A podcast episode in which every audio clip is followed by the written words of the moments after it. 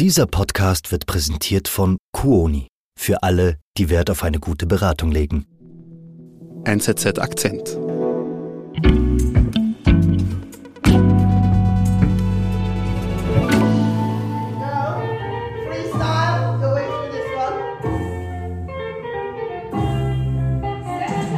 Niklaus, wo sind wir denn hier?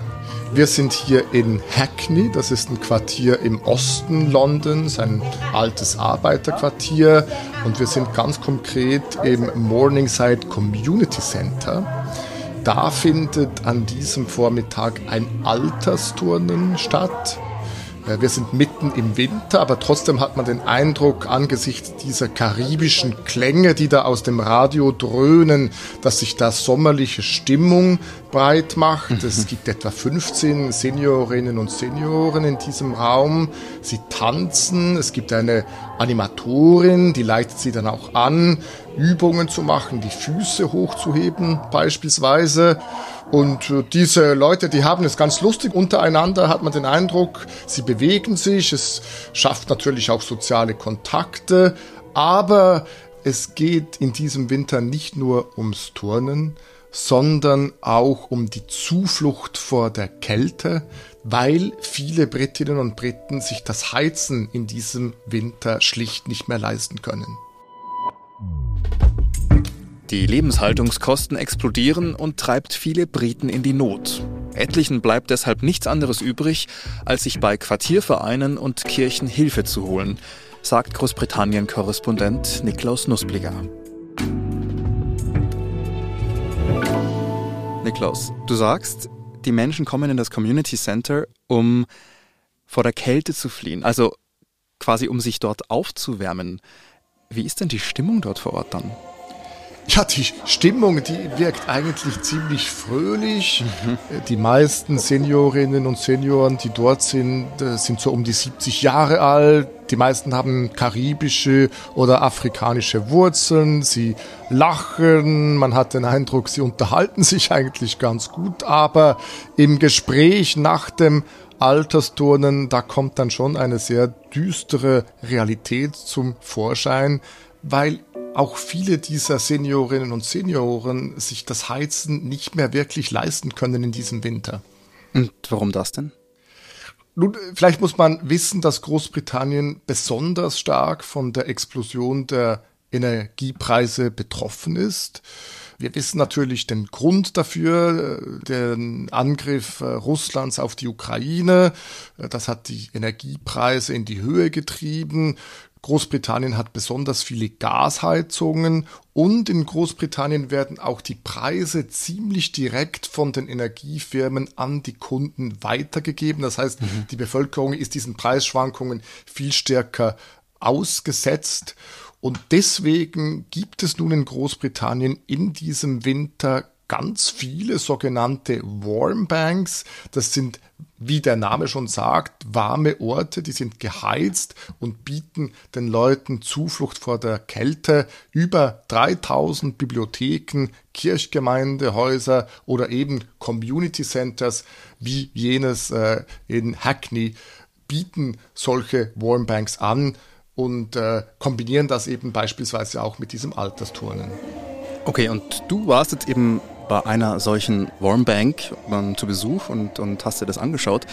Was haben dir denn dort die Leute erzählt? Ja, es war zuerst gar nicht so einfach, mit den Leuten ins Gespräch zu kommen, weil das ja schon ein bisschen mit einem Stigma verbunden ist, das so öffentlich zu sagen, dass man sich das Heizen nicht mehr leisten kann. Das ist eben auch ein Grund dafür, dass äh, dieses äh, Morningside Community Center nicht einfach sagt, wir sind eine Warm Bank und ihr könnt euch hier aufwärmen, sondern sie kombinieren das mit diesem Altersturnen, sie kombinieren das mit einem Mittagstisch beispielsweise auch oder mit einem Bingo, äh, dass man auch so eine soziale Atmosphäre schafft und äh, die Leute nicht äh, quasi dazu zwingt, äh, sich da eine Blöße zu geben. Mhm. Je länger wir dann gesprochen haben, dann haben schon mehrere Leute dann von ihren Problemen erzählt. And so how much do you then spend per I mean before yeah. 30 pounds day, it will last me for the whole month. 30 pounds would last you for the whole month. Eine Seniorin erzählte mir im letzten Winter, da hat sie 30 Pfund, also etwa 33 Franken, für einen Monat Heizen bezahlt und jetzt reiche ihr der gleiche Betrag nur noch für drei Tage. Puh, das ist krass. Das ist ja ähm, zehnmal so viel. Ja, das ist wirklich krass und viele Britinnen und Briten, die eben sehr knapp leben, beziehungsweise ein knappes Budget haben, die stehen dann plötzlich vor der Wahl, wollen sie essen oder heizen. Dann isst man dann in der Regel doch lieber und schaltet halt plötzlich mhm. dann die Heizung ab. Und im Morningside Community Center tauschen die Seniorinnen und Senioren auch ihre Tricks dann aus, um sich warm zu halten. Manche setzen äh, beispielsweise auf Decken oder auf verschiedene Schichten. Viele heizen dann auch spezifisch vielleicht nur noch das Schlafzimmer und halten sich nur in diesem Raum auf oder auch elektrische Decken sind sehr beliebt als äh, Möglichkeit, sich warm zu halten. Wir sind gleich zurück. Tauchen Sie ein in die Welt der Reiseträume. Geballtes Reiseknow-how leidenschaftliche Experten und persönlicher Service machen uns zu Ihrer kompetenten Reisebegleitung in alle Ecken der Welt. Vereinbaren Sie jetzt Ihren persönlichen, telefonischen oder virtuellen Beratungstermin auf quoni.ch und freuen Sie sich schon bald auf Ihre schönsten Tage im Jahr.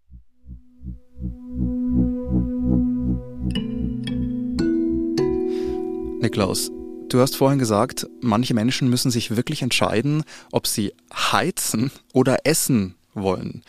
Wie sieht's denn mit den Lebensmittelpreisen überhaupt aus?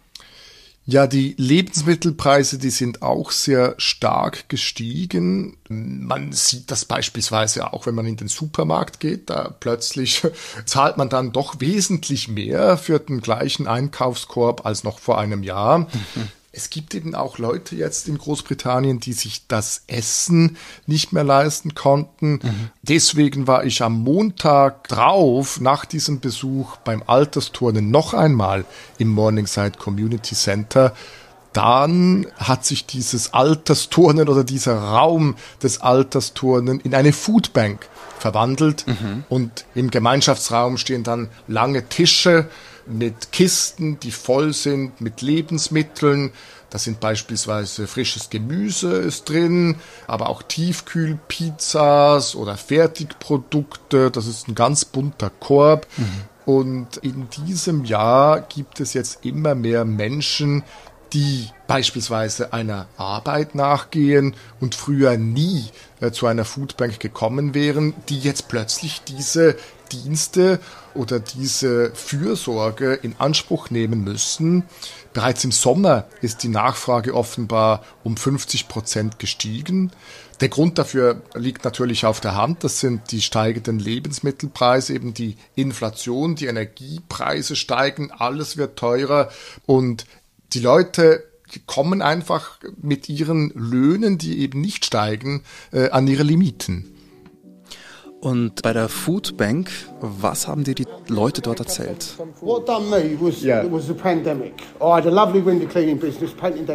Ich habe beispielsweise Mike getroffen, der ist 53 Jahre alt, Fensterputzer, ist so ein alter Ostlondoner aus altem Schrot und Korn, würde ich den bezeichnen, so mit einem Working Class Accent. So it was the pandemic just absolutely slaughtered me. So yeah. it took a long time. I nearly had a nervous breakdown over it. Er hat mir erzählt, dass sein Geschäft eigentlich seit der Pandemie nicht mehr wirklich läuft, dass da die Nachfrage nach seinen Dienstleistungen eingebrochen ist. Er ist mittlerweile sogar auch auf Sozialhilfe angewiesen, aber es reicht ihm eben trotzdem nicht, weshalb er dann auf die Hilfe von Wohltätigkeitsstiftungen angewiesen ist oder beispielsweise an der Foodbank äh, sich eindeckt mit Lebensmitteln. Ah, das, das heißt, die Foodbank wird von einer privaten Stiftung betrieben. Ja, dieses Morningside Community Center, das finanziert sich in erster Linie durch Spenden. Es sind natürlich auch sehr viele Freiwillige mit von der Partie und es gibt in Großbritannien eine lange Tradition solcher Charities. Auch die Kirchen sind äh, sehr aktiv, beispielsweise auch die St. Paul's Church in Clapton, die äh, gar nicht so weit weg liegt vom Morningside Community Center. Okay, und äh, was macht die? Ich habe diese Kirche an einem kalten Sonntag besucht und die Kirche war wirklich voll mit Kindern. Also man fühlte sich fast wie in einer Schule, Kindergeschrei. Äh, die, äh, viele alleinerziehende Mütter waren dort, vereinzelt sah man vielleicht auch mal einen Vater. Und die waren alle in dieser Kirche für eine sogenannte Babybank. Okay, Babybank, was ist das? Ja, eben ähnlich wie bei der Food Bank oder bei der Warm Bank ist das eben auch so quasi ein, eine Wohltätigkeitsveranstaltung, aber hier geht es um Baby- und Kindersachen, die gespendet und verteilt werden mhm. und viele der vor allem Mütter, die dort äh, in diese Babybank kommen, denen ging es vielleicht äh, finanziell auch gar nicht so schlecht. Mhm. Äh, kommen Lehrerinnen, Krankenpflegerinnen, also eben Leute, die im Arbeitsleben stehen, aber nicht in, in Sektoren, wo sie wahnsinnig viel verdienen. And you were, sorry? Amna. A-M-N-A.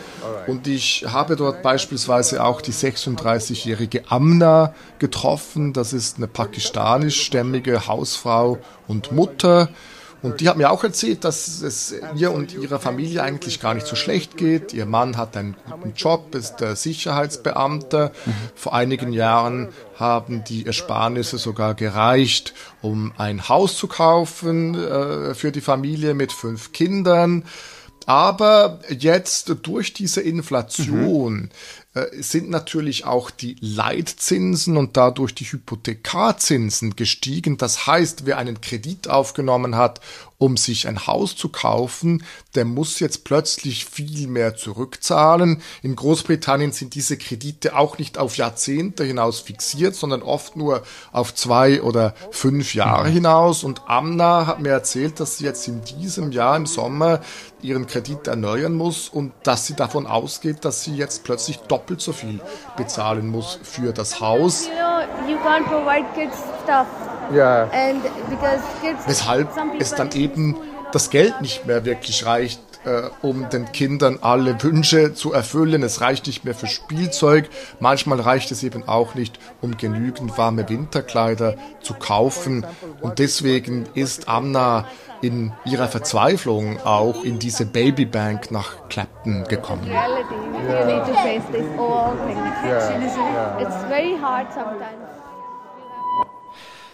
Okay, Niklaus, wir haben jetzt über eine Warm Bank gesprochen, über eine Food Bank und über die Baby Bank. Du sagst, es wird alles betrieben von gemeinnützigen Organisationen. Aber wir haben noch gar nicht darüber gesprochen, was macht denn eigentlich der Staat?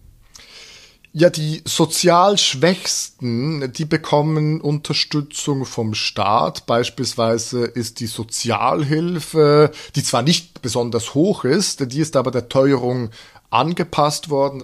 Aber die Mittelschicht, die trifft es eigentlich fast am härtesten jetzt, weil die sind von allem betroffen. Die sind von den höheren Lebensmittelkosten betroffen, die sind von den höheren Energiepreisen betroffen, die haben oft auch nicht mehr Lohn jetzt erhalten, die Steuern steigen und sie bekommen eben relativ wenig Hilfe vom Staat und es sieht auch nicht danach aus, als äh, dass sich dies in nächster Zukunft ändern würde. Mhm. Und warum macht der Staat da nichts? Gut, man kann sagen, die Regierung hat natürlich schon ein großes Energiehilfspaket geschnürt. Das heißt, die Energiepreise, die sind jetzt gedeckelt bei 2000 500 Pfund ungefähr für einen Durchschnittshaushalt. Mhm. Aber das ist natürlich immer noch sehr viel für Leute, die jetzt eben am unteren Mittelstand sind oder die quasi Sozialhilfeempfänger sind. Mhm. Viel mehr als dieses milliardenschwere Paket liegt momentan für Großbritannien auch nicht wirklich drin. Der Staat hat äh, zu wenig Geld letztlich, um den Mittelstand mit äh, Steuererleichterungen oder zusätzlichen Geldern zu entlassen. Denn Großbritannien stand ja im letzten Jahr auch unter großem Druck der Finanzmärkte, eben nicht zu viele Schulden zu machen. Der Schuldenberg ist groß genug. Wir erinnern uns an die Pandemie, mhm. wo man äh, natürlich wahnsinnig viel Geld auch ausgegeben hat, um die Leute im Lockdown zu entschädigen, dass sie nicht arbeiten konnten und die Firmen. Es gibt viele andere Baustellen. Das Gesundheitswesen ist am Anschlag. Dort braucht es große finanzielle Investitionen. Mhm. Und auch in den Gemeinden fehlt das Geld auf der lokalen politischen Ebene. Deren Budgets, die wurden damals im Nachgang der Finanzkrise sehr stark gekürzt. Deswegen können die auch nur noch das Nötigste leisten, weshalb jetzt die britische Zivilgesellschaft einspringen und dieses soziale Auffangnetz aufspannen muss. Niklaus, vielen herzlichen Dank für diesen Einblick. Vielen Dank, Sebastian. Das war unser Akzent. Produzentin dieser Folge ist Antonia Moser. Ich bin Sebastian Panholzer. Bis bald.